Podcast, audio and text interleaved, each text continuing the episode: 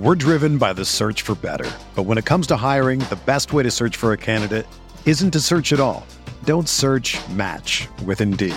Indeed is your matching and hiring platform with over three hundred fifty million global monthly visitors, according to Indeed data, and a matching engine that helps you find quality candidates fast. Ditch the busy work. Use Indeed for scheduling, screening, and messaging so you can connect with candidates faster. Leveraging over one hundred forty million qualifications and preferences every day, Indeed's matching engine is constantly learning from your preferences. So the more you use Indeed, the better it gets. Join more than three point five million businesses worldwide that use Indeed to hire great talent fast. And listeners of this show will get a seventy-five dollars sponsored job credit to get your jobs more visibility at Indeed.com slash Blue Wire. Just go to Indeed.com slash Blue Wire right now and support our show by saying that you heard about Indeed on this podcast. That's Indeed.com slash Blue Wire. Terms and conditions apply. Need to hire? You need Indeed.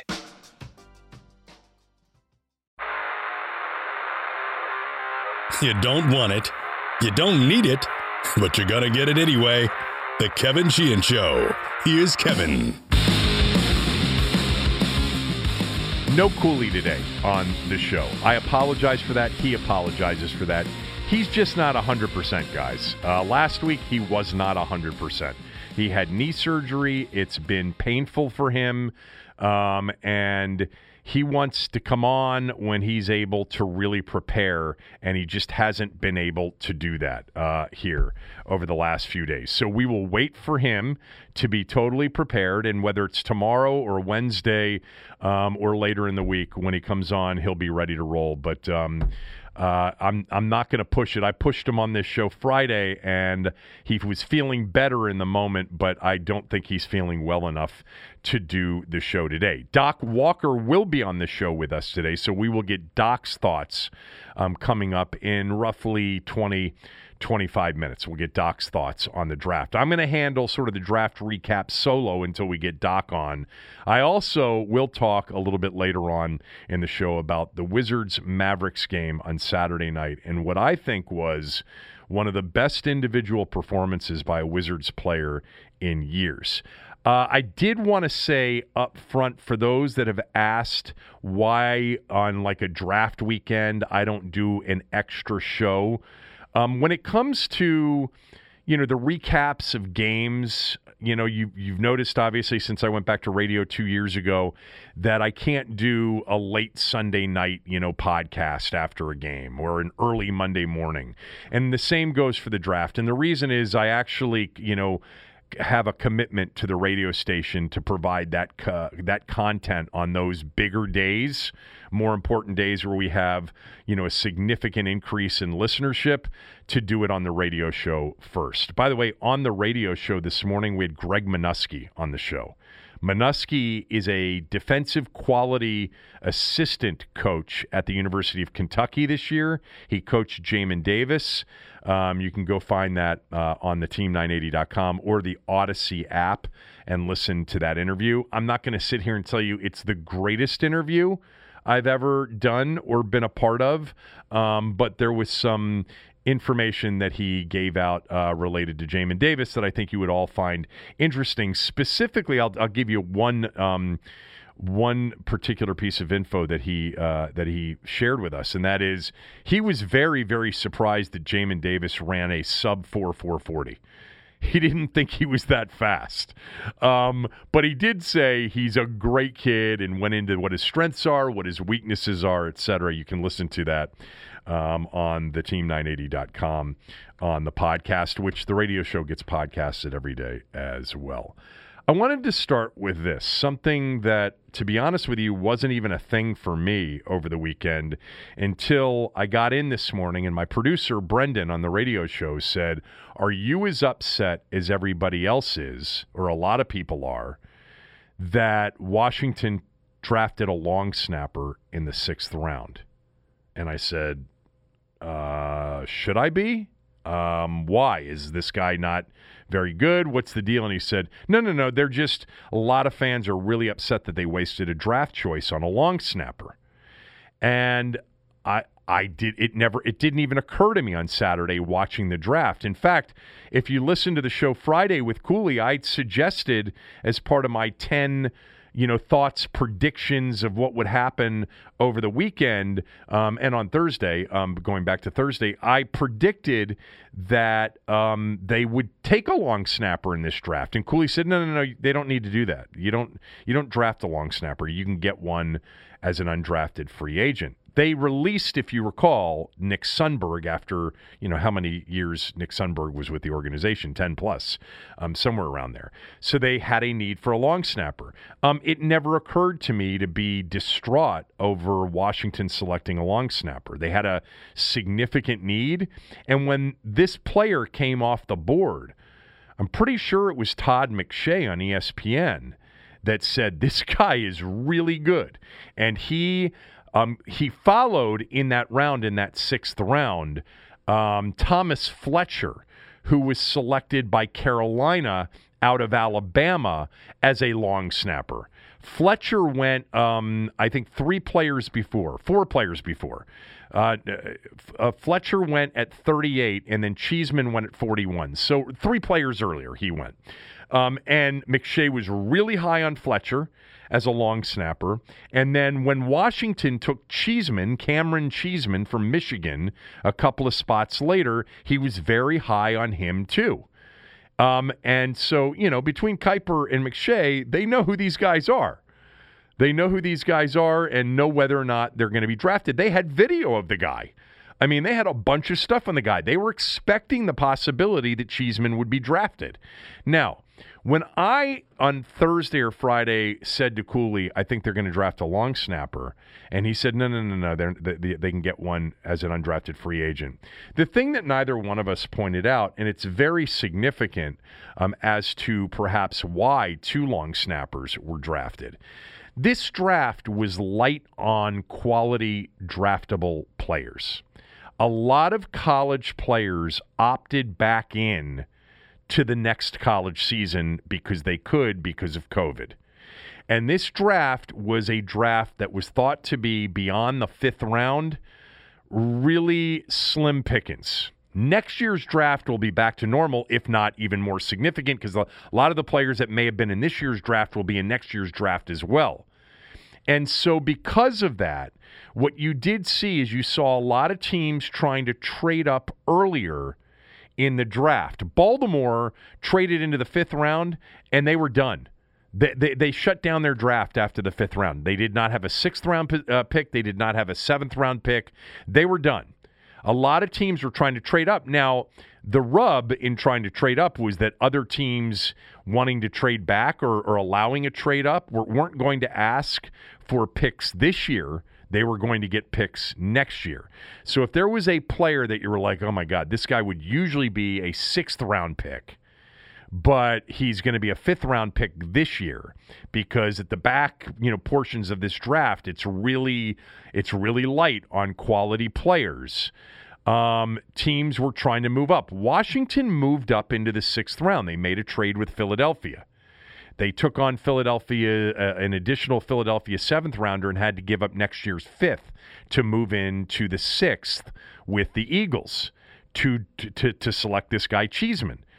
Look, they had a need because Sundberg isn't there. The draft wasn't going to produce, in a lot of people's opinions, you know, a lot at the back end of the draft. You know, maybe they felt like our chances of getting a Cam Curl this year in the seventh round aren't nearly as good as they will be, you know, in an, or that as they would be in a normal draft. And we really need this guy, and this guy's really good. And by the way, the undrafted free agents, because they're slim pickings too, we're not going to be able to find one. So I don't have a problem with it at all. It's funny, it just never occurred to me when they selected him that there would be an issue with it. I knew what Cooley said, but I think also we did a a poor job late last week describing why maybe there was an increased possibility of somebody like Cheeseman being taken this year. You know, it's the same thing with, you know, a certain position. Um, if a team really liked a player that that and and instead of a few players in the sixth or seventh round, like they might in typical years, they may have traded up to try to get that player to ensure that they got that player. So anyway, long snapper, I didn't really have an issue with that. What about the rest of the draft? There's one player in predict in particular that I predicted would be selected by this team, or I threw it out as a player that they really liked. They picked him, and I'm going to tell you why. Um, I think that this player may be the most significant contributor right off the bat when we come back right after this word from one of our sponsors. We're driven by the search for better. But when it comes to hiring, the best way to search for a candidate isn't to search at all. Don't search, match with Indeed. Indeed is your matching and hiring platform with over three hundred fifty million global monthly visitors, according to Indeed data, and a matching engine that helps you find quality candidates fast. Ditch the busy work. Use Indeed for scheduling, screening, and messaging so you can connect with candidates faster. Leveraging over one hundred forty million qualifications and preferences every day, Indeed's matching engine is constantly learning from your preferences. So the more you use Indeed, the better it gets. Join more than three point five million businesses worldwide that use Indeed to hire great talent fast. And listeners of this show will get a seventy-five dollars sponsored job credit to get your jobs more visibility at Indeed.com slash Blue Wire. Just go to Indeed.com slash Blue Wire right now and support our show by saying that you heard about Indeed on this podcast. That's Indeed.com slash Blue Wire. Terms and conditions apply. Need to hire? You need Indeed.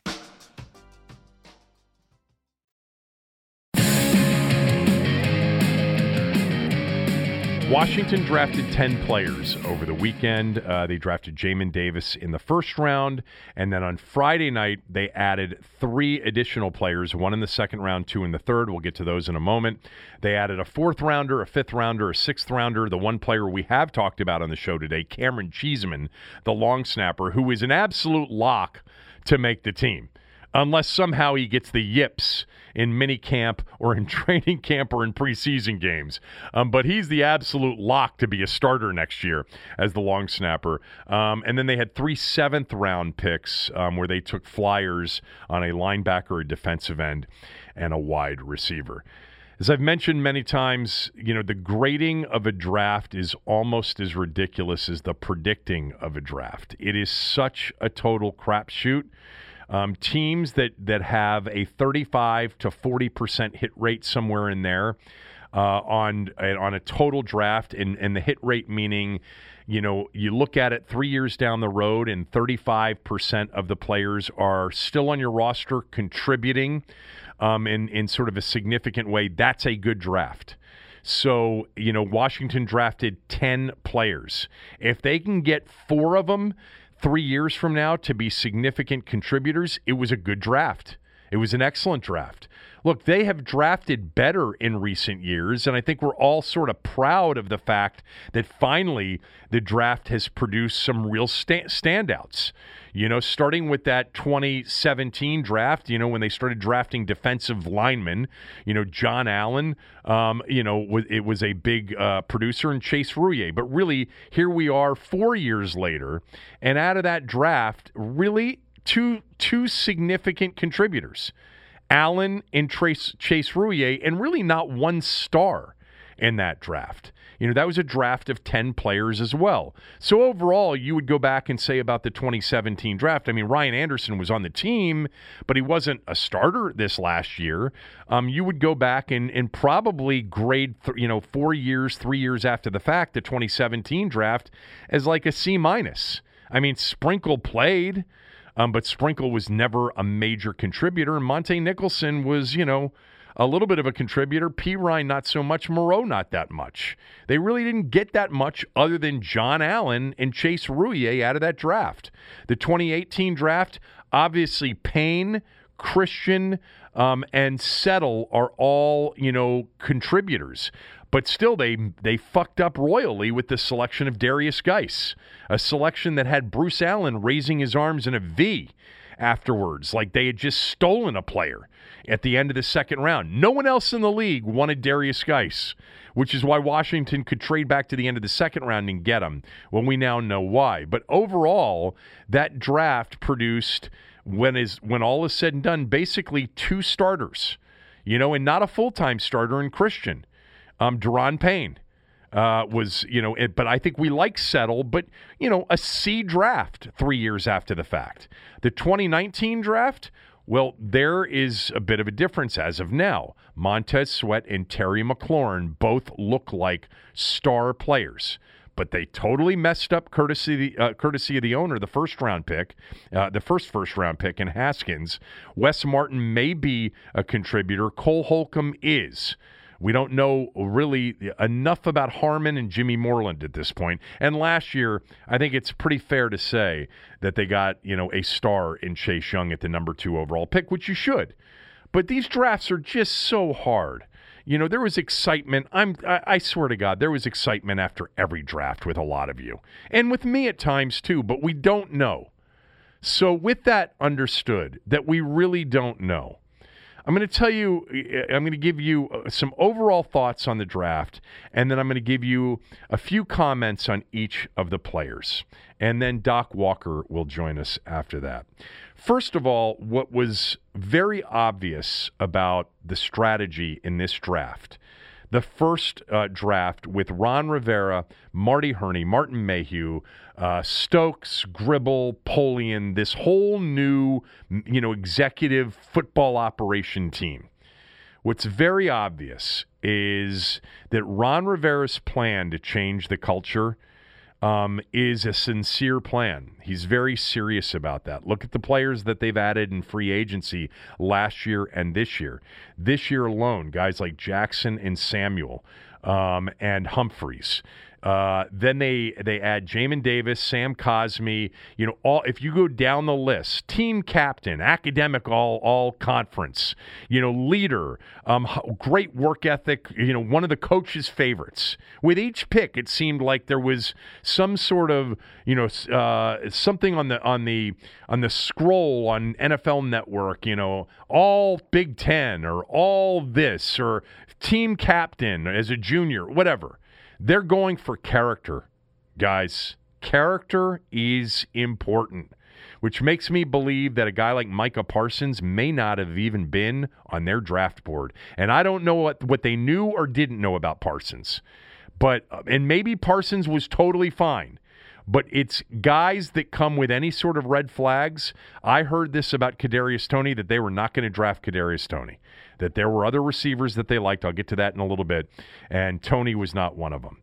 High character they were looking for in this draft. Number two, they love players who have position versatility. They also have been attempting here, you know, last year and this year to increase overall team speed, which really, to be fair, was one of Kyle Smith's pushes as well. You know, Washington's been trying to increase their team speed and athleticism for a few years now. I mean, it wasn't just, you know, last year um, or this year, but, you know, position versatility is really important with them. Jamin Davis can play the Mike linebacker, the middle linebacker. He can also play Um, the weak side linebacker. Sam Cosmi is definitely a left tackle, but if forced to, he can play guard. Um, Benjamin Saint Juste, their third rounder, uh, the corner, uh, really looks like an outside corner, but there's even some talk that he's got some positional flexibility and could play safety. Uh, Dyami Brown, uh, the wide receiver from North Carolina, picked in the third round. He can play on the outside, which is where I expect him as the Z, more, you know, opposite Terry McLaurin as the X, but this guy's got position versatility. Um, he's also a guy that you can really incorporate into a lot of different things, like the fly sweep game. Uh, John Bates is a blocking tight end, but he's also a pass-catching tight end. Derek Forrest is a special teams guy who looks mostly like he's a safety. No position versatility or flexibility with Cameron Cheeseman. Cheeseman's a long snapper. Um, the rest of the guys, to be honest with you, not sure. Um, but the bottom line is they love, you know, guys with character, guys with good work ethic, and guys with position versatility. And they, they're clearly trying to increase team speed. And one of the reasons for all of, of this is that they also are looking for guys that fit their system, guys that are smart, guys that are flexible, that really can fit into their system in a number of places. Rivera's talked about that. That was an emphasis in this draft. Thirdly, they filled needs in this draft. I mean, look at it. Linebacker, left tackle, cornerback, wide receiver, tight end. Those were the first five picks in the draft. What did we talk about needs going into this thing? Well, they needed a left tackle. They needed a linebacker. They could use another corner, another wide receiver, and another tight end. That was the first five picks. They filled needs. Lastly, their undrafted free agents, they signed one undrafted free agent. Now, part of that is likely because of the, you know, limited pool of legitimate draftable players this year. That probably had a lot to do with it. Um, the player they added, though, is Jarret Patterson. He was one of the running backs that I really liked going into this draft. When I saw that they had signed him, I was very excited. I think Jarret Patterson actually can make this football team. He's five nine, about one ninety, somewhere around there. He played for the University of Buffalo, one of the one of those guys that you saw on a lot of, you know, Maction Tuesday night, Wednesday night games. Um, he is a tough inside runner with incredible quick feet and great vision, but he is explosive as hell too. He can really, really move and run. I think, you know, between Barber and Miller and Patterson, you know, that's going to be sort of the mix in the, you know, backups to McKissick and Gibson. Gibson and McKissick are the obvious top two backs on this team. And then if it's just one more back after that, it'll be between the three of them for one spot. If it's two backs, you'll get two of the three. I like Lamar Miller a lot, and I thought Peyton Barber. Um, there's real recognition from this coaching staff of inside the tackle guys with really good vision, because Barber has it. So does, so does Jarret Patterson. All right, a couple of things on each one of these picks. Jamin Davis, we talked about on Friday. Um, I, I, I'll just say what I said on Friday. I got to trust Ron Rivera and Jack Del, Del Rio, two guys who played linebacker, who know linebacker. I've got to trust that they feel like they got a guy who is their answer at middle linebacker eventually. Not that he will start there. Um, he's got positional uh, versatility and flexibility again, but that, you know, when Bostic's gone, Davis is the middle backer, and maybe he starts as the will, as the weak side linebacker with Cole Holcomb uh, playing on the other side. Uh, Sam Cosmi, uh, I'm not sure what some of you were thinking when you tweeted me and said, oh, he's slow, he's not athletic. Uh, he's the opposite of that. He's very athletic. Sam Cosmi, to me, is a very exciting pick, and I would be surprised if they don't think he is the starting left tackle right now. He's got to earn it. You know, but they drafted him. He was one of the players Ben Standing told us that they would be targeting in the second round, and they got him. Uh, they got him at their spot at fifty-one in the second round. Cosmi is a big, big dude. At six six, three hundred fifteen pounds, he is super athletic. Uh, the one thing you might not love is he's not one of these, you know, violent, you know, finish off block, you know, drive a guy into a turf kind of a situation, but his athleticism, his length, his size will be, uh, you know, something that they think. They picked him in the second round now. This isn't Sadiq Charles in the fourth round. Now, some people think Sadiq Charles had a first-round talent level but had some issues, and Washington took a chance on him last year, remember. Um, but Cosmi, I think, has a chance to start uh, as the left tackle. He'll obviously battle Christian and Lucas for that spot, but I think they believe they drafted their starting left tackle. Whether it's in week one or week five, it's going to be early. Benjamin Saint-Juste, cornerback, Minnesota. I watched Minnesota a few times this year. Um, I watched him against Maryland. I didn't know who this guy was. Watching the tape, what's obvious about him, he fits Washington's profile. A long-armed, press coverage corner. Taller, longer-armed, physical, but he can run too. Smart, really smart leader. All of those things came into play with Saint-Juste. If you watch him, he's a little handsy, you know, in, in, in some of the highlight stuff, um, but you see a guy that can really make plays, and these are the kinds of corners they want. They don't want to sit back ten yards off the ball. Third round, eighty-two overall, Dyami Brown. I told you this was one of the two receivers that they really liked. Elijah Moore was the other. They weren't going to get Moore. They got Dyami Brown. Dyami Brown is going to potentially come in right away and be a significant contributor week one. He could be the starting Z opposite Terry McLaurin as the X, uh, with, you know, Curtis Samuel and Humphreys, you know, as the next two guys. You know, could be Samuel out there, and but you're going to see a lot of Dyami Brown. I can just tell you the offensive coaches loved this player, loved him. Uh, John Bates, the tight end from Boise in the fourth round. Uh, I didn't know anything about him. I watched probably like you did. I read like a lot of you did. What struck me in watching this kid is he's got great hands. Great hands. Great soft hands. Could made catches like tight ends do in traffic, like big tight ends do in traffic. I think it's sort of uh, an interesting pick because they don't have any depth at tight end. You know, there's just no depth there with Washington uh, at tight end behind Logan Thomas. I did think it was very funny on the N F L Network when um, Washington drafted Bates. Uh, somebody on the N F L Network, I'm forgetting who it is now, immediately put up the N F L comp as Jeremy Sprinkle. Uh, he doesn't look like Jeremy Sprinkle to me on the highlight reel. He looks like a much more fluid tight end. Now, they say he blocks really well and that he was more of a safety valve in the pass offense, but I saw a guy that looks like he can get down the field and be a big target with really, really nice hands as well. Uh, after Bates, they they selected Derek Forrest as safety in the fifth round. Um, from what I've been told, they think this guy's got a chance to push Apke um, as a backup safety and as as, as a special teamer. Uh, Apke was a very good special teams player for them. We talked about Cheeseman in the sixth round. The seventh rounders, William Bradley King, the linebacker, uh, Shaka Toney, the defensive end, and Dax Milne, the, the wide receiver. I can just tell you, I do know Toney's game a little bit, having watched a lot of Penn State football. This is a six foot three, two hundred forty-five pound, quick twitch, athletic pass rusher.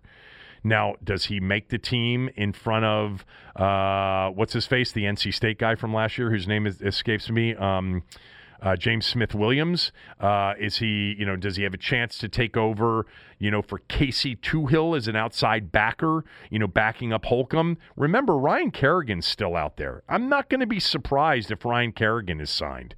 Um, but, you know, those last three seventh rounders, obviously, they got a seventh rounder last year in Curl, but in a deeper draft. My favorite pick of this draft is the Dyami Brown pick.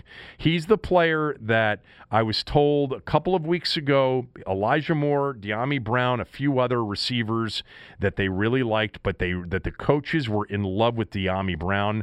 There were several people that, that thought he could potentially go end of first round. Um, Brown is a bigger receiver at six one, six one and a half, four four speed, um, really excellent catching contested balls for North Carolina from Sam Howell, who is a projected first, you know, round pick, maybe a top three pick in next year's draft. Carolina was so dynamic offensively.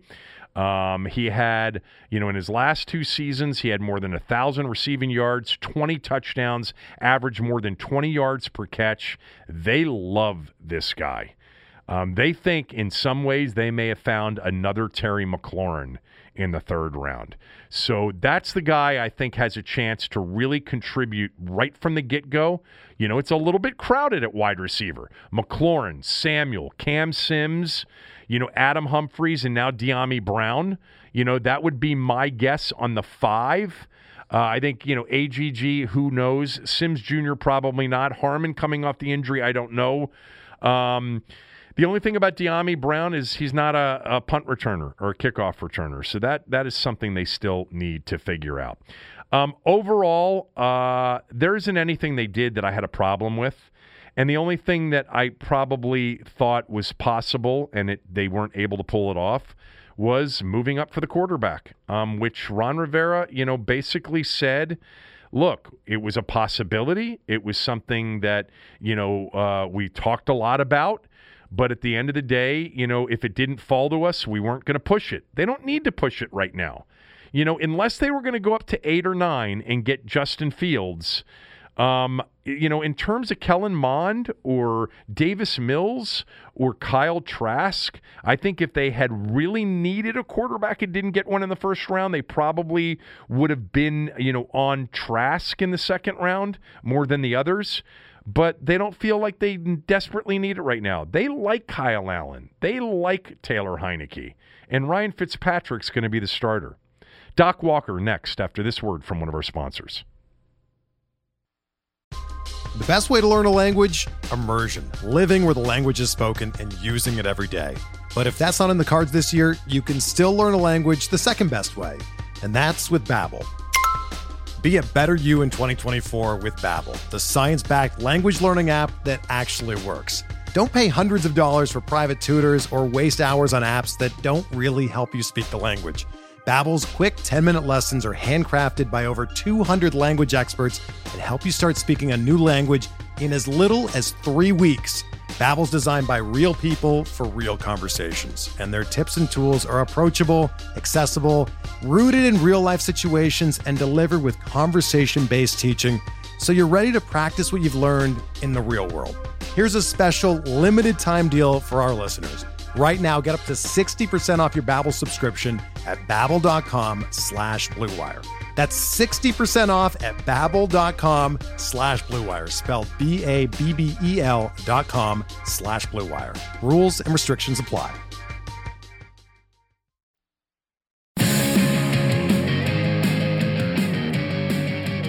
I didn't get a chance to do my normal annual draft shows where I get to sit next to the man with the big draft board and telling us who's going to be picked right before the pick comes up. I really missed it this year.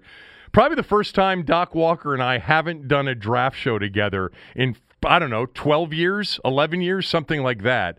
Um, Doc is on with me, and Doc has a podcast. It's the Doc Walker Podcast. It's at Patreon. You go to patreon.com slash Doc Walker. Solly, Steve Solomon, is producing it for Doc. So yep. There's another podcast for you guys to listen to, the Doc Walker Podcast. How how How's it going so far? How many shows do you, are you in at this point? Uh, six. I think today was six or seven. It's coming. You know, it's uh, different. Different format. You'll love it because you're an entrepreneur, but you don't need it because you've got hundreds of thousands of listeners and okay. sponsors. But yeah. I like the idea of um, like Netflix. It's, you know, it's basically pay-per-view. And if you don't, you don't have to pay. You don't have to do anything. But you don't get Netflix without their seven ninety-nine, four ninety-nine. I wish it was even less, but it is what it is. And uh, it's a lot of fun to be by. I, of course, you came up, and I'm waiting on the mock schedule, and you did not do a mock draft. I never do a mock draft. You every year you say that, and I never I know, do a mock draft. But this year, uh-huh. again, you jumped the broom, and I it made you and Russell, the rooster. I, I, to me, there is no draft without the two of you. Okay, stop. And so let me ask you this, though. What? And I appreciate you putting me on mm-hmm. prime time, but who who stiffed you? For those of you that don't know, I'm driving. I'm at the post office, and I'm, I'm actually out there getting a little cardiovascular work in, and Kevin calls me, and whenever he calls, I'm elated because this is the big time. Folks, this is like being called up from single-A ball mm-hmm. for Major League Baseball fans, and he says, can you be on at eleven forty-five? Well, immediately I go, heck yes, to be on the Kevin Sheehan podcast, and I, I wish Tom Lavero were close by because that's my guy. Uh-huh. I'm in. Now, I know somebody stiffed you. Who who failed to show up? Well, because I wasn't playing. This wasn't playing. But what happened? Well, whoever I, did that, if, whoever stiffed you, okay. man, thank well, God. I'm so happy they yeah, did. I know. You, you know, I didn't even tell you this, but you are pretty perceptive. Um, and yes, I have, since I found out that you had a podcast, which by the way, you didn't even call me to tell me that you had one. Um, I called you just I'm in to check up. Ball. I, I don't call a guy. I, in the I, I just called you, uh, two weeks ago, just, yeah. or last week, I called you just to catch up and bullshit for a yeah. while. And we're yeah. doing this. And at the very end of the call, you said, I said, well, what are you up to? And you said, what do you mean? I'm doing a podcast. I said, well, how yeah. how was I supposed to know? And you so we, we you well, apparently you I wasn't. No, but I immediately but I immediately no. I immediately said to you, I said, all right, well, I want to get you on the show, which I, you know, you've been on this show before. It's not like it's your first time. And well, I ain't on lo- well, no, no, let's be correct now. Whenever somebody stiffs you, that's not true at all. You know I'm always there for you. T- I told you. Today, whenever. Today, I'm always there. Today, you are absolutely one hundred percent right. Oh, Co- I know. Cooley got his knee operated on a week and a half ago. How's he doing? Have you talked to him recently? No, no, he cut me off before you did. Oh, stop it. I didn't cut you, cut yeah. you off. Nobody cuts yes, you, you off. Stop with it. Yes, you did. Well, you know what? When you're down on single A ball, you're going to have to you're going to have to hit, you know, three eighty-five for a couple weeks before I we start you. paying I attention to you. Look, I'm not um, complaining. I know I'm not worthy yet, all right. but I'm working on it. So he he sent me a picture, and I'm going to send you this picture okay, of please. what his knee looked like after the surgery. He's been in terrible pain for yeah. a week, um, a week plus. And this picture that he sent me, I swear to God, Doc, I'm sending it to you right now. Okay. It looked like there were two beach balls in his knee. Um, he, what? Yeah, I just sent it to you. Uh, I just texted okay. you a picture. Um, he's been in pain, and he just hasn't been able to... I had him on last week. I probably pushed it by having him on on Friday for a little... You know, he wasn't... You know, totally oh up for it. Oh, my God. Can you see that? That's, that's... You know, we, I had uh, on the Legacy with the football team, mm-hmm. it took me four weeks to get Larry Brown to do the show because he was in so much pain with his lower back. On the day of the show, we had to get him to adjust his blinds. And, my God, it, I felt bad for asking him to do that just so we could make it the look shot better. Yeah, he's in real pain, and uh thank God, hopefully it's getting better for Larry. You know, the hits and what we love about the seventies, because you're a historian, it's about how this guy threw his body around. Let, and we, we, Larry, we Larry, at it. Larry Brown is one of the greatest running backs in franchise no history. Absolutely. And if he if he didn't have the knee injuries, he was headed to the Hall of Fame, people. He was an N F L M V P in nineteen seventy-two. And exactly. then, and back then, unfortunately, when you got a serious knee injury, they didn't have the same ability to fix it like they do today. Now, and, Floyd Little, who's in the Hall, their numbers are comparable. Yeah. And I would put it before you and the board, but I still think Larry has a shot. I hope and I'm praying. The board. Same thing I do with, and, and it's one thing, and I know I'm sensitive to it because it's burgundy and gold, but Pat Fisher, Brian Mitchell, Gary Clark. See, I never throw somebody's name out Hall of Fame. I never do that. I think it's disrespectful to do it because not everybody should be in it. Not everybody will be in it. But if I have to consider you, you ain't in it. It's that fact. It should be slam dunk. Right. And we got guys that are so close to that, and I like to see it happen. But I think there's somebody in New York, somebody in Madison Avenue that – somebody pissed off once upon a time here, and we get no benefits of the doubt.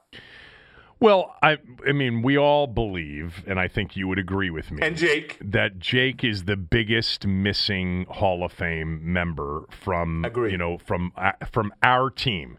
Uh, Jake, Jake, you don't have to think about it. Jake, no, Joe no. Jacoby, if you saw him play, he was no. a Hall of Fame player.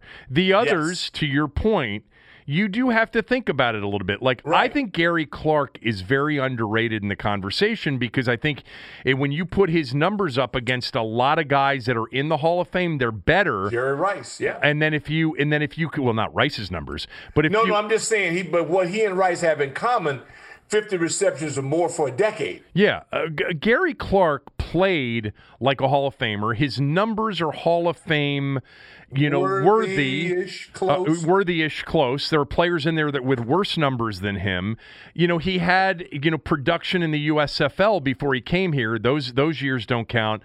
And that, right. so Gary and, and B. Mitch, to me, are the two. Now, we don't see a lot of returners end up in the Hall of Fame. And, and you won't. And by the way, Doc, as much as we both love Brian, and you worked with him for years, Brian's one of the greatest return men of all time, and he's still second Absolutely. on the all-time all-purpose yardage list, I think, behind Jerry Rice. But yeah, but Brian amazing. but Brian wasn't Devin Hester. Devin, no, nobody was. Yeah. So Devin Hester, to me, when I watched him, I'm like, that's a Hall of Famer.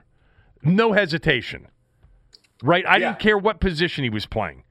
He was a Hall of Fame player. Brian had the long career, was always one of the top three or four punt returners and kickoff returners in the game over a long period of time. And I think his, I think he has a, a worthy case, but it's not, you know, as you said, it's not if you got to think about it. And with Brian, yeah, if you if you got to think a second, but Brian to me ran like a fullback and Hester ran like a tailback exactly. doing the same job. Exactly. Because Brian ran through people yeah. and ran around yeah. them. Yeah. But you never get the same sizzle as the sprinter. Right. Because he captivated, took your breath away.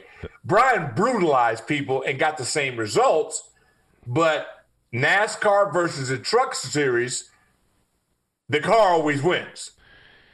Yeah, that's exactly right. I mean, mm-hmm. Brian Br- Brian was a bruiser as a returner. He was a beast. Yeah, and, he was a beast. And, but by the way, when Brian got into the open field, he could outrun you. Oh, no, no. That's why he's such a freak, because he had the boat. Hester, if he didn't get a break, he's down. Yeah. B. Mitch created his turf. Like Mike Nelms, they created their own real estate. But nothing fascinates us more than speed. The other thing about Brian, and I've I've said this so many times over the years, and probably never to him, and I probably should have at some point. Brian's best games and most memorable memorable games were in the biggest games. They were oh, huge no games, playoff no. games, games late in seasons. With yeah. you know, even when he went to Philadelphia, you know, oh, he had big out. returns in, cha- in the in the N F C Championship game and in playoff games. Exactly. Um, and he did it, by the way, out of the backfield too. Remember, Gibbs in ninety-two used him out of the back. First of all, they faked a punt where Brian ran for like forty yards in a playoff yeah. game, and then the game that they lost in the mud at Candlestick when Brian uh-huh. and Rippin, yeah. you know, botched that handoff. It was uh, B. Mitch who yeah. was taking the game over in the fourth quarter. I know it. I mean, and that would have changed. You know, that one game alone mm-hmm. might have propelled his entire career. We might not be having this conversation. He might already be in. If that outcome, if they beat the Niners, and he's he's the guy that's leading it. Not that he needed to do more, but we talk about these ties. What about Jake? When Larry Michael got L T and those guys that went against Jake to talk about Jake, that was a slam dunk. Case closed. I don't think anybody has a problem saying L T's the best ever at his position. The best ever. The best ever. And when he gives that high praise of a guy he combats, a combatant every, twice a year for a good period of years, plus Jake's versatility to play right tackle, left guard, right guard, It, it's a sin what is going on. And it's something personal. And I don't know who did it to whomever on that, uh, in New York at the league office, but yeah, he it's should, blatant. He, he should be in. It's blatant. He should be in. It's yeah. absolute blatant. By the way, it's when tough. you when you mention L T, um, I don't know how this came up, uh, but it was on the radio show the other day. I was trying to remember it, and I found it this weekend. Remember when Bill Belichick, they were getting ready to play the Bears and Khalil Mack, or the Raiders. Yeah. They were getting ready to play the Raiders and Khalil Mack. Yeah. And somebody said, you know, um, asked Belichick, he, they, they they said, Bill, um, compare, you know, where does Khalil Mack, you know, sort of rate against uh, L T? And Belichick just kind of smiled. He said, no, we're talking about Lawrence Taylor. He said, Khalil Mack, he's, he's a good player, but we're talking about Lawrence Taylor here. Yeah, no, yeah, nobody, he said, you yeah. can't, you count a few spots before you get to L T. L T is yeah. the greatest single football player of my football watching lifetime. At any position, he's the greatest player that of my lifetime watching football. I don't remember yeah. Jim Brown, Jerry no, Rice. Do. Of course, I remember Jerry yeah, Rice, but to me, Jerry, yeah. but to me, I'll take I'll take L T over Jerry Rice. He do- and it's interesting because you know what Coach Thompson said about Elgin Baylor. Yes. And I think that's categorized as L T. There's L T, then you skip five spots, and then you start. Yeah. On the rest. It's not comparable. And always people say, what's the best thing about L T? I said, play away. Yeah, he's a bear on you, but play away, you couldn't cut him up. You couldn't stop him from getting to where he wanted to get, and that's desire. And he went against backs, tight ends, tackles, doubles. He and Randy White, who to me, Randy White's career was so distinguished because until Russ Grimm grew up a little bit and became a full-grown terror, no human being in the National Football League blocked Randy White one-on-one. He was doubled his That's whole such career. A, it's such a good one, too, to have on that list. You know, R- Randy White was just ridiculous. Randy White, John Randall. Yeah. See, I'm talking about guys with motors. Mike Singletary. you you look at what happened in Baltimore, they happen to have two on the field at the same time. And that's why when I was listening to your draft coverage, and I agree with it, but we got to look at, do we have elite players per unit, three phases, line, linebacker, secondary? If you look at what the Ravens did, when you got Ray Lewis in the middle, backed up by another Ray Lewis in the secondary. Yeah. It, it's just, it's, it's, I dude, I can't describe it. It really is difficult to understand. And their front four was ferocious, but they, you don't get two generational players, two Hall of Famers in the same time in their career. That's what makes it freaky. If Sean Taylor had lived, Ed Reed or Sean Taylor? I don't, I have to make it up. Because uh, well, you, we know what we know how way. we know how it was trending with Sean. I, Let's pretend it I continued to I trend. I can't think of anybody that would have surpassed him because he had no weakness. Yeah, and not that not that Ed does, but he's a bigger version of Ed. Bigger, faster. He's bigger, faster, stronger. So obviously, I think he would have won it. I, that kid, and that's why I say in life, never take anything for granted. He would run to practice. Yeah. He has left his car at, at, and run home. Yeah, he was in – because the greatest athletes, Coach, and I'm not telling you, I'm wasting my time okay. repeating this with you because you know it. Right, right. They're also the best conditioned. You never have to get after them to get in shape. They don't leave home without it. There's no weakness. They're not. When gonna... you got to beg a guy to come to practice, he ain't the guy. Mm-mm. They're not gonna. They're not gonna let tired make a coward of them at the end. Um, all right. Never. Per Never. usual, okay. we've right. we've gone in all these different directions, but I do want to hear your thoughts on the draft, and we'll get those okay. right after this word from one of our sponsors. Man, it was so good to see Tommy. Oh man, I had so much fun. He yeah. Is... Um, Neil told me uh, about it. Yeah. yeah. Yeah. Thanks for inviting me. Three, no, Kevin, come on, man. You, three, you're too big. Okay, stop. Well, let's do this. Three, Good. two, one. Doc Walker is joining us. He's got a podcast, the Doc Walker Podcast on Patreon. Go to patreon.com backslash uh, Doc Walker um, to find it. He's doing it with Steve Solomon, who's producing it for him. Solly's a part of the podcast. I'm sure it's phenomenal. All right, let's talk about the draft. Mm-hmm. What did you like about it? What didn't you like about it? I like, you know, because you've dominated the pre-draft process, you and Mel and those guys. Okay. So I've never focused on that. I focused on, I don't even care until we get them. And once we get them, and then when Dallas makes their selection because of Clarence Goldsboro Junior, I kind of got to keep my eyes open for that. Other than that, I was pleased with Davis because I don't define the draft by the first round.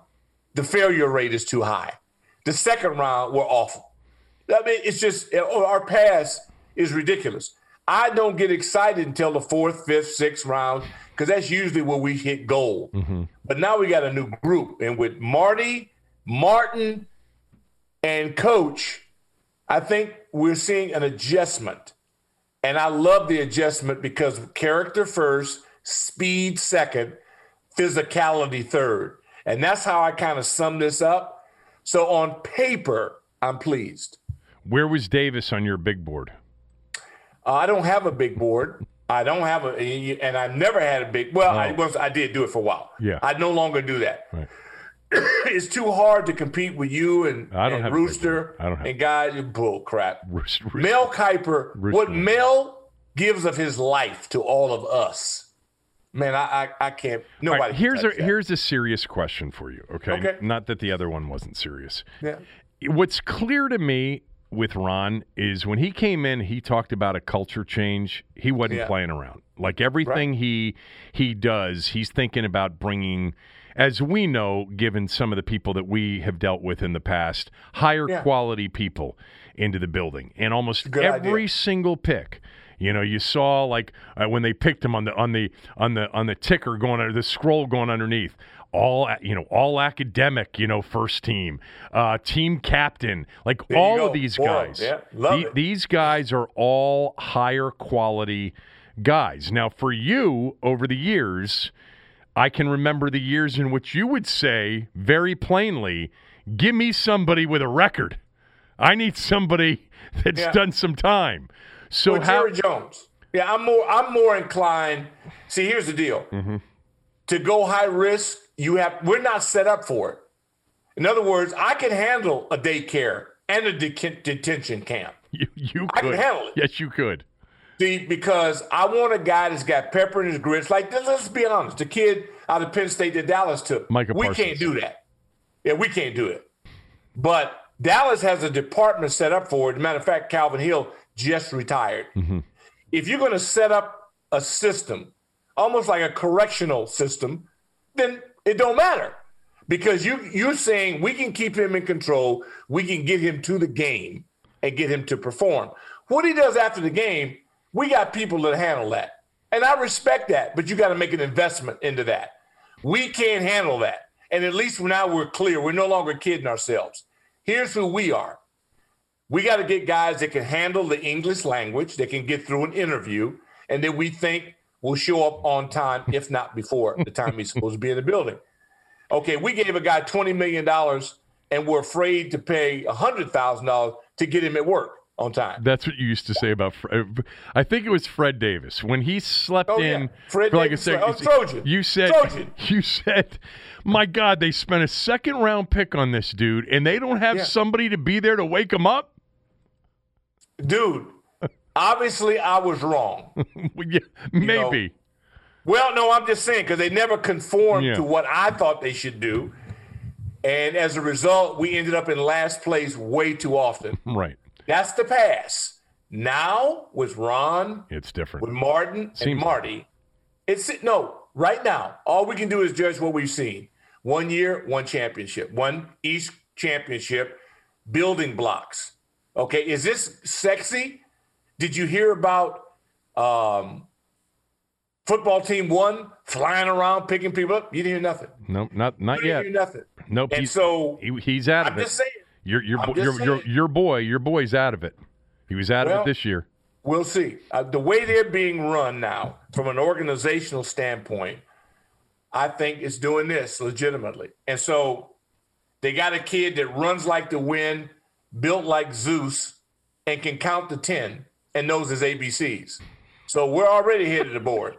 he okay, knows, he knows his A B Cs. I remember there was a certain player out of the S E C. That that didn't really know his A B Cs, and you said, man, no. this guy's built like Adonis, but he's struggling with his A B Cs. And no, but I'm just saying, look, if you can't comprehend a scheme, yeah. I can't use you. They, you know, God, we can say did. Simplify it now, and I'm a defensive guy. I want us to load up on defense because until I can trust us offensively, I want to be able to control the game on teams and defense. And I got, I'm like George Allen. I just got to hope we don't turn it over. And I hope that we sustain drives. Because to me, we're still more apt to try to trick you than to bust your skull open. and until, until I'm convinced uh-huh. that we're going to put our hands down in the dirt in three-point stances, come off the ball, and try to mutilate people, then I'm going to always have doubt on what I what will lead this team. I ain't mad at nobody there. But I, I'm like, it's too much flicking thing. Uh-uh. Physical up front. Mm-hmm. And that's why I'm waiting to see. And you can't see that until you're in training camp in pads. Because I don't judge the underwear Olympics whatsoever. I don't give a damn about the combine. What I want to know is that when they strap it up in training camp, are we going to have an inside drill? Are we going to have any live goal line? Are we going to actually practice football? Or are we going to be throwing swing passes and checkdowns? Well, I mean, you you do this all the time when you you know you want to play slobber knocker, line it up, mutilate people, the whole thing, and so you don't like the fancy sideway passes and the little shovel passes and the little receivers coming around for fly sweeps. It's not your kind of football. That's not what you prefer. But you know who runs a lot of that stuff? Kansas City. Now, they do have Patrick Mahomes, so I do understand that. But that's a lot of the league now. A lot of the league has a lot of that stuff. You're not a big fan. Have you said it on your podcast yet? Because now you no. can you can really no. get after it on your – have you said what no, you think I about Scott Turner? I always get out. You're not a big no, fan of Scott Turner. No, no, no. I, I'm not opposed to Scott Turner as a person. Well, I don't like their approach. Right. Okay. And Tampa Bay, they could have beat Tampa Bay if their lives depended on it, because they can't run the ball and they can't stop the run. So I'm talking at the highest level. It's nothing personal with me. See, you like all that. No, all I want I, is I results. Actually like it the other way. Their, their results, their results are mediocre. So what is there for me to like? All I'm saying, I just want to win. I don't care how they do it. I'm not forcing that kind of plan down their throat. I'm just saying, if you under eight hundred, eight under under five hundred, if you can live with that, then so be it. I don't want to dictate anything to my football team other than that. Nobody's going to out-tough us. And we're not going to run a screen on third and one. I'm just saying, if I got Mister All-Pro Slobberknocker, Sheriff, uh, uh, I got all these screen. linemen, and I'm in yeah. a two-point stance, yeah. getting my guys driven back, I, it's not my style. It don't mean I'm I, I just don't like it. Now, if they got results, I could learn to like it. I learned to like Kansas City, mm-hmm. but that's not fair. But that's okay. I knew you played dirty. no, you no, no. The number it wasn't one fair. Team. It wasn't With fair. With Tampa, no, you should have picked the champions. Well, they were great. Because Tampa, Kansas City got gutted. So you should have said, what about Tampa? Well, you know, they and got. That's what I'm talking about. They got gutted by number forty-five on defense, who didn't play well, against he us. He didn't play Devin against White. us. Yeah. No, he didn't play against us. Yeah. That's why we're still trying to talk some people into the fact that it was a close game. Well, okay, it, it was, but people conveniently forgot that Devin White yeah. didn't play in the game. And if you yeah. watched him the rest of the way, he was their best player. Not not He's the best on the defense. The he, not on yeah. defense. He was the best player on their team.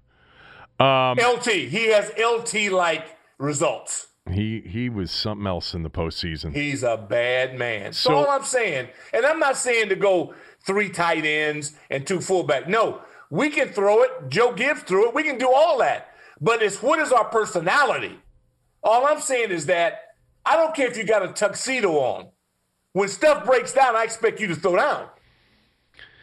I'm so upset we didn't get to do our draft show on Thursday night from Buffalo well, Wild Wings or someplace. You, you see, you have you had a I podcast I, that two million, two million plus people listen to okay. now.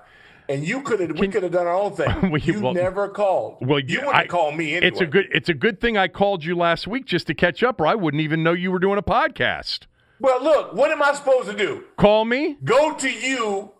Here you are, World Series type guy, Yankee Dodger kind of guy. Listen, uh, hold on. I'm for, in single A. Hold okay? on. Hold on. I'm for back in single A. Hold on for a second. When I left radio for a year, um, yeah. when Urban One bought our station, there was only one person from the radio station when I launched my podcast that called mm-hmm. and said, do you want to come on, Pro- promote your podcast, the whole thing? Right. And right. I was a little bit hesitant to go back on nine eighty at the time because I wasn't right. real happy with them. Right. Um, and that one person was you. You were the only one. And I'm not yeah. I'm not blaming. I think other people just no. thought that I wouldn't no. want to come back on the station, and I understand that. And I right. came back on with you. I think I came you back on sure with you did. once or twice. You so sure if, did. So the first sure thing did. I would have done, which I did do when you told me last week, is yeah. say, I'm going to have you on very soon so right. we can talk about your new podcast. Now, I don't think it's going to help you. You've got a massive following. Nobody needs me to promote Doc Walker's podcast. um, but I said so to you, funny. if you want to come on, I want to have you come on, and we'll Absolutely. do it. Um, you t- look, look, I'm not a little no Livero, and I'm no Chris Cooley. But all I'm saying is that I like the fact that I know I'm at least in your minor league program. Well, you're one, so of, you're one of my favorite you, conversations no, on or off the air no, no, yeah. all the time. So when when one of your aces goes down, okay. at least you have confidence to call me up. I get to come up from Richmond. You know, and come up hey, from Richmond. Yeah, and I'm thrilled uh-huh. to be on the Kevin. When G when and Doc and I, Doc and I, I don't know, it was probably ten or eleven straight years. We were yeah. always oh. teamed up on the first night of the draft from uh, yeah. to, to sort of lead the coverage, and you know, yeah. we would be at some restaurant and somewhere. Greaves, that was the best. Yeah, and um, the best is when we would notice that yeah. we were a little bit delayed, so people that were listening were hearing us a little bit after the T V uh, broadcast of, of the that draft. Greaves. Yeah, and so Doc one year, every single pick, it came up on N F L Network, you know, and it popped up as, you know. First seven. The first seven, the first seven players, you know, came yeah. up as uh, Washington selects with the fifth pick, LaRon Landry. And Doc, right before he'd see it, we were we were on radio, and we were a little bit, uh, he'd say, I, I think they're going to go Landry here, uh, Kev, I'm not sure. That's the yeah. way I would go. And I, I, you know, and you did that right. for about seven or eight straight seven, picks. Yeah, seven and people straight. It was the, the next plan. Day were absolutely convinced that you were like Karnak. Um, you had you had it all figured out. All right, I want you. No, to, like I was Cooley. Yeah, yeah, okay. Um, I want you to stick around for two more minutes because I sure. do want to talk about um sure. Russell Westbrook and the Washington yeah. Wizards oh, performance the other night, and we'll Bruin. do that right after this word from one of our sponsors.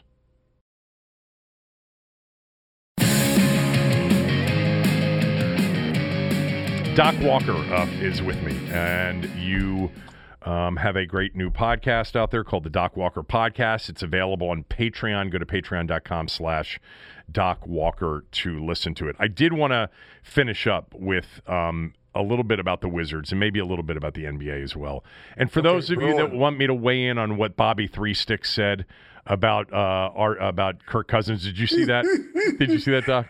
No, I heard about it. I thought of you. I almost called you, but I knew you wouldn't take my call. And it was... I was so glad for Bob. Bob's future is in television. Yes. Okay, let's no it. doubt. He's excellent. Oh, he's going to be – no, he's fantastic. And he's going to run – he's going to rule the market one day. As soon as he's full-fledged, he's kind of straddling the fence now, playing. No, Bob, it's over. You did your thing.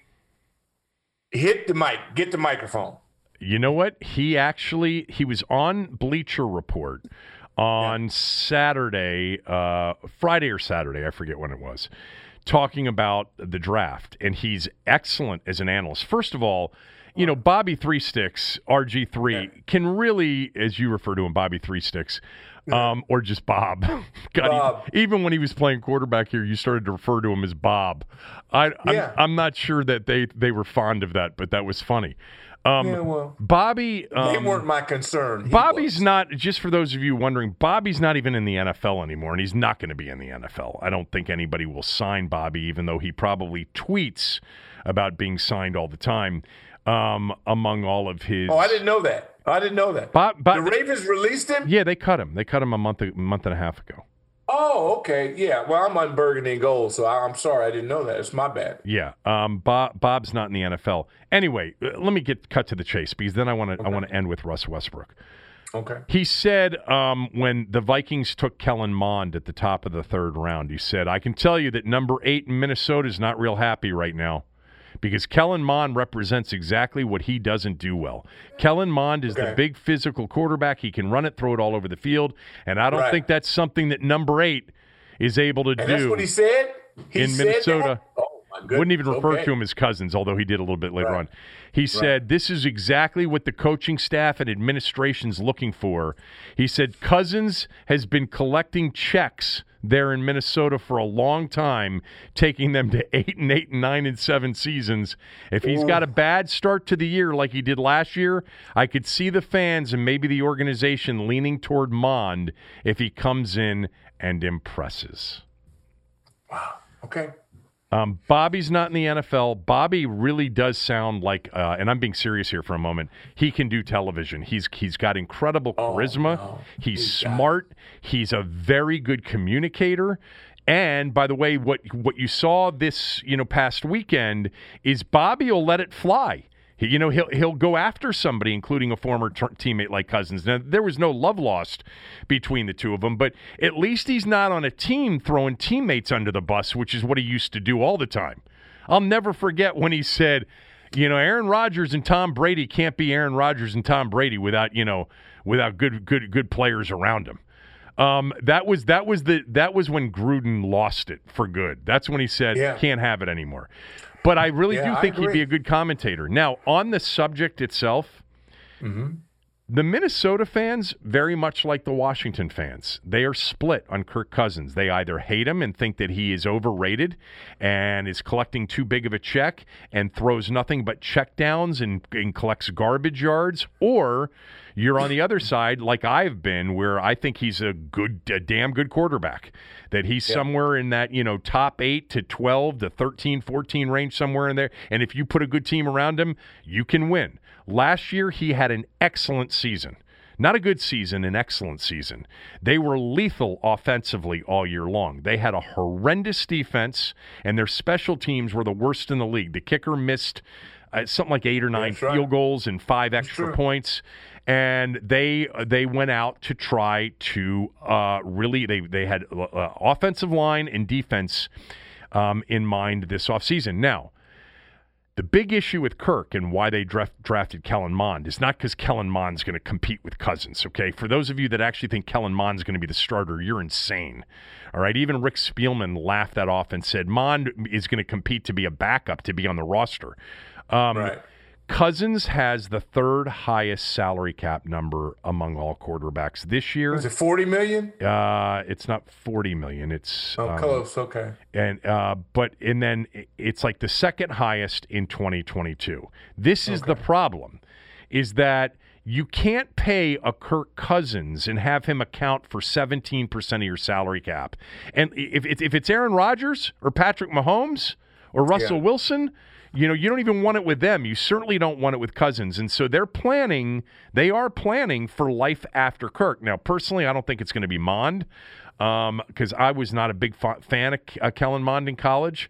But, um, but, but I do think that they understand that if he doesn't win and win big, or the team doesn't, Um, around him, that they're putting around him, you know, in the next two years, they're going to have to move on because they can't they can't keep paying him what they're paying him. But that's their own fault. That's not his fault. No, I'm not mad at Kirk. Kirk has made a lot of people a ton of money. Um, well, I just I have an issue. I have an issue whenever a quarterback and his ace receivers don't get along. That is a problem that the quarterback has to settle. Right. If he's the guy I need him to be, he works that out, and he makes it happen. Um, it's it's happened. It's too too much for it not to have some credence to it. But fortunately, the purple, I don't have to worry about that. Um, yeah. the, and the Vikings have a great base. I'm not hating on him. I think he helped this league a lot. He's a lot like Kirk Flood, the old Saint Louis Cardinals. Mm-hmm. Washington Senate. He, a lot of players in this league should send him checks and send him gifts. Yeah. For what he did. I mean, it took some you-know-what to do what he did, and he did it. And so we've had a great example of how to benefit in this system. He just played the system. He didn't do anything wrong. And he's won enough to warrant that. The team that should have had his head examined is a team that didn't get anything for him. And the fact that he's not a 49er, he would have been a great Niner. Yeah. I think him, if he was in 49ers, uh, they're, what they do in San Francisco with Shanahan is genius. And they would have made it work with him. And unfortunately, that meant we, when I say we, the Burgundy and Gold, we would have had an asset as a result of it. Right. Um, Only yeah. we, we, we. That's the thing I hate about it. Not him. Do you get paid? I don't mind Brandon Sheriff. Get paid, Brandon. Protect your family. Then after the negotiation, then I get back involved. While a guy's fighting for generational wealth, I don't get involved in that because that's what he ought to do. Because we know what's going to happen if he gets hurt. We know what's going to happen if he gets brain damage. He's gone. So I'm – I, I get in the middle. I don't take sides when it comes to money. Get your money. But I just think that we have not handled it in a way that I would have chosen in terms of, if I don't want you on my team, I got to get something for you. Yeah, well, but they, to get what we received, yeah, it's, it's, a, it's a tragedy. Yeah, they, they didn't know what they were doing. Um, all right, so um, last thing, and then we will finish up for the day, and I thank Doc okay. Walker for j- jumping on. Um I filled it. I was a substitute. The guy that right, wanted yeah, but to you, come in. You've never been a substitute before. Today so, you were a substitute. Yeah. I admit that. Um, no, I'm sub- and I don't mind doing that. Yeah. Hey, I, I don't mind no, being a sub on the World Champions. You know what? It takes a grinder to know a grinder, and you're a grinder. That's um, that's Russell Westbrook on Saturday night in the loss to Dallas, one twenty-five one twenty-four. I'm telling you, Doc, I don't know if you saw this game or not. I think it was one of the best games I've seen a Wizards player play in years. Years. Yeah. Yeah. Russ carried that team back. They were down eighteen in the first yeah. half. This is a yeah. team that's playing exceptionally well. The Mavericks are playing, or the Mavericks are the best team they have faced in a, a while during this run. A plus. Yeah. A plus. And he and Doncic went back and forth, and he was spectacular. forty-two yeah. points on the night. All right, ten was one assist short of a of a triple double. forty-two, ten, and nine. Yeah, Only yeah. two turnovers for Russ in forty minutes. That's and, the key.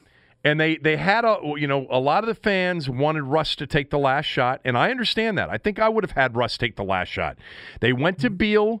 Beal t- nearly turned the ball over. Neto made a really good play, got it back to Beal. Beal had an open look and missed. And, you know, Beal has not been a closer at the end of these games. You know, that's mm-hmm. what's missing right now from Beal is closing out these games, you know, Lillard or Steph or, you know, uh, you know, like. Um, and well, Beal, I mean, ain't a whole bunch of people like Lillard and Steph. I know. That's, I know. That's but, but, but a lot of our fans want to start putting Beal into the conversation with the best in the game. No. Well, you ain't um, got to put him in. He puts himself in. Well, he's got to make See, some of these the shots of at the end of the game. Yeah, you ain't got to talk nobody into that. Dame Lillard, when it's Dame time, phenomenal. Same thing with that that that with um, the Warriors with Steph. Steph, yeah. Don't talk people into it. Let them play themselves into it. Whether you like Westbrook or not, the Bruin, he earns his check oh. every night, and he helps people get better around him. The Wizards now, I mean, I'm. I mean, yeah, of course, I'm in the bag for I wish they would play a little bit better defense, and they're giving you better effort. I just love it. And you're getting much better.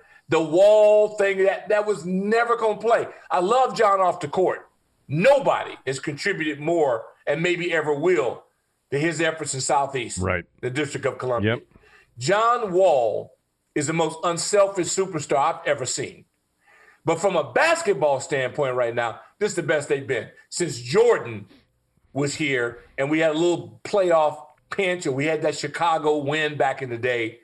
I like what I see. Um, it was such a, a phenomenal performance by Russ the other night. I just loved yeah. watching him. He's just such a – he just – he's he willed them back. And he won't die. He just – He won't die. He, well, he can't. You can't kill him. He can't. Can't kill it. Um, they have a huge game tonight against Indiana uh, because they are working their way up close to that eighth spot. They're two games out of the eight. Yeah. Indiana's right in front of them. This is a big game for them tonight. They play the uh, Pacers twice, I think, this week. Um, yeah. But winnable. I know games. most like of the San Antonio game, yeah. the San Antonio game, yeah. and that game that really hurts because they play well enough to win them. If you lose one in overtime, that's what I'm measuring. The one night they gave, they got somebody scored one forty-nine on them. They didn't deserve that. You yeah. give them one forty-nine points. Go home. But I do like what I see. Do you know, uh, did you see um, the other night, uh, the Oklahoma City Thunder got beat uh, the other night? one hundred Oh, the Celtics? No, the Thun- the the, oh. pa- the Pacers, the, the opponent tonight for the Wizards, beat the right. Thunder the other night, one fifty-two to ninety-five. They won by yeah. fifty-seven points. The Celtics yeah. game you're talking about. They came back from sixty. Yeah, Jason Brown Tatum blew up. Jason Tatum, Tatum had sixty, yeah, Tatum. And they came from thirty-two down to beat the Spurs in overtime. Jason Tatum's one of my favorite players in the league, and there's a, a lot of comparisons often to Beal, between Tatum and Beal. I'm just mm-hmm. telling you right now, you give me Jason Tatum, I'm sending Bradley Beal to Boston. And I love Bradley Beal. Oh, all right? I love him too. But Jason Tatum is going is going to be, if Everybody he already is, superstar at a high level. Had sixty when they were down yeah, thirty-two. All right, you know, my um, oldest is a Celtic fan, um, so I had to, of course, I had to deal with that. Well, and you know what? I applaud the effort. You, you applaud what effort? Your son's effort? No, no, I applaud the Celt- Brown's efforts, uh, Tatum's efforts. Yep. The Celtics have been a rocky road. They still may be a factor in it. I'm going to love the N B A once the playoffs start, but um, it's going to be unbelievable, and I'm going to leave it at that because right now both of my L A teams are getting kicked in the teeth, and it's been a no, rough the, month. The, the, the Clippers are going to be okay. The Clippers are going to be okay. Um, Clippers and are not my team. Oh, you you, you said the uh, purple and gold and yeah, love you blue. Well, I know the Lakers are your team. You said two yeah. L A teams. Oh, the Dodgers. Yeah, they've, yeah. They've, they've, they've, they've actually come backwards a little bit here recently. Yeah, Good win for yeah. the Nats we had a big, yesterday. We had an offensive explosion last night, yesterday rather, but that and then, you know, the Curly W's. And um, it, I'm taking a beating right now. Teams right. that I like, like the Nats and even the Caps have been, you know, uh, we we don't go a period of time without Ovi. That's kind of like yeah. rare air. They need him. So it's cool. But, hey, pretty soon, the Terrapins, Coach Loxley, yep. U V A, Coach Mendenhall. Okay. Hey, man, I and Navy. Did you forget anybody? Yeah. No, no, no. But all, all I'm saying to you is that right. – that pigskin is about to come back in the air. I can't wait. You know yeah, what? I Can wait. I just tell you something? This is this was really, really spectacular. I appreciate you doing it on short notice. You are a, a great friend and always there when I need you. And always. And you can ask me to do anything, and you know I'll be there for you as well. And I know you will. And I'm just saying right now, let's let the public know. Yeah. We will never miss a draft again. again. Okay. No, Done. Next year. Yeah, because we can just do it on our own. Doc, you know what I mean? Doc's got a podcast, the Doc Walker Podcast. It's on Patreon. You go to patreon.com slash Doc Walker. Mm-hmm. You can find it there. Uh, thank you, Richard. Thank um, you. Tommy, Give Tommy a hug for me tomorrow and tell Cooley that I love him, and I just hope that that's minor surgery because it looked major. I hope it's minor. Yeah, that didn't that didn't look anything uh, approaching minor. Um, Tommy's no. with me tomorrow, and we'll check on Cooley's status throughout the week. All right, thanks. But let me know. I'm here. I'm here to fill in whenever you need me. Like I say, I'm yours. My man. Uh, you back it. tomorrow. Later. Later. Bye-bye. See you. All right, thanks. You got it. Everyone is talking about magnesium. It's all you hear about. But why? What do we know about magnesium? Well, magnesium is the number one mineral that seventy-five percent of Americans are deficient in. If you are a woman over thirty-five, magnesium will help you rediscover balance, energy, and vitality. Magnesium supports more than three hundred enzymatic reactions in your body, including those involved in hormonal balance. From functional medicine doctors to mental well-being and female hormone experts, we all know that magnesium is the one mineral to improve all aspects of well-being and health. But which one? Magnesium Breakthrough from Bioptimizers. The trusted choice recommended by leading experts with seven best-absorbed forms of magnesium to ensure your body receives the support it needs for overall well-being. Go to bioptimizers.com slash balance today and use code balance ten for ten percent off. Support your journey to wellness at B-I-O-P-T-I-M-I-Z-E-R-S dot com forward slash balance. Magnesium Breakthrough from Bioptimizers, your foundation to optimal health and vitality.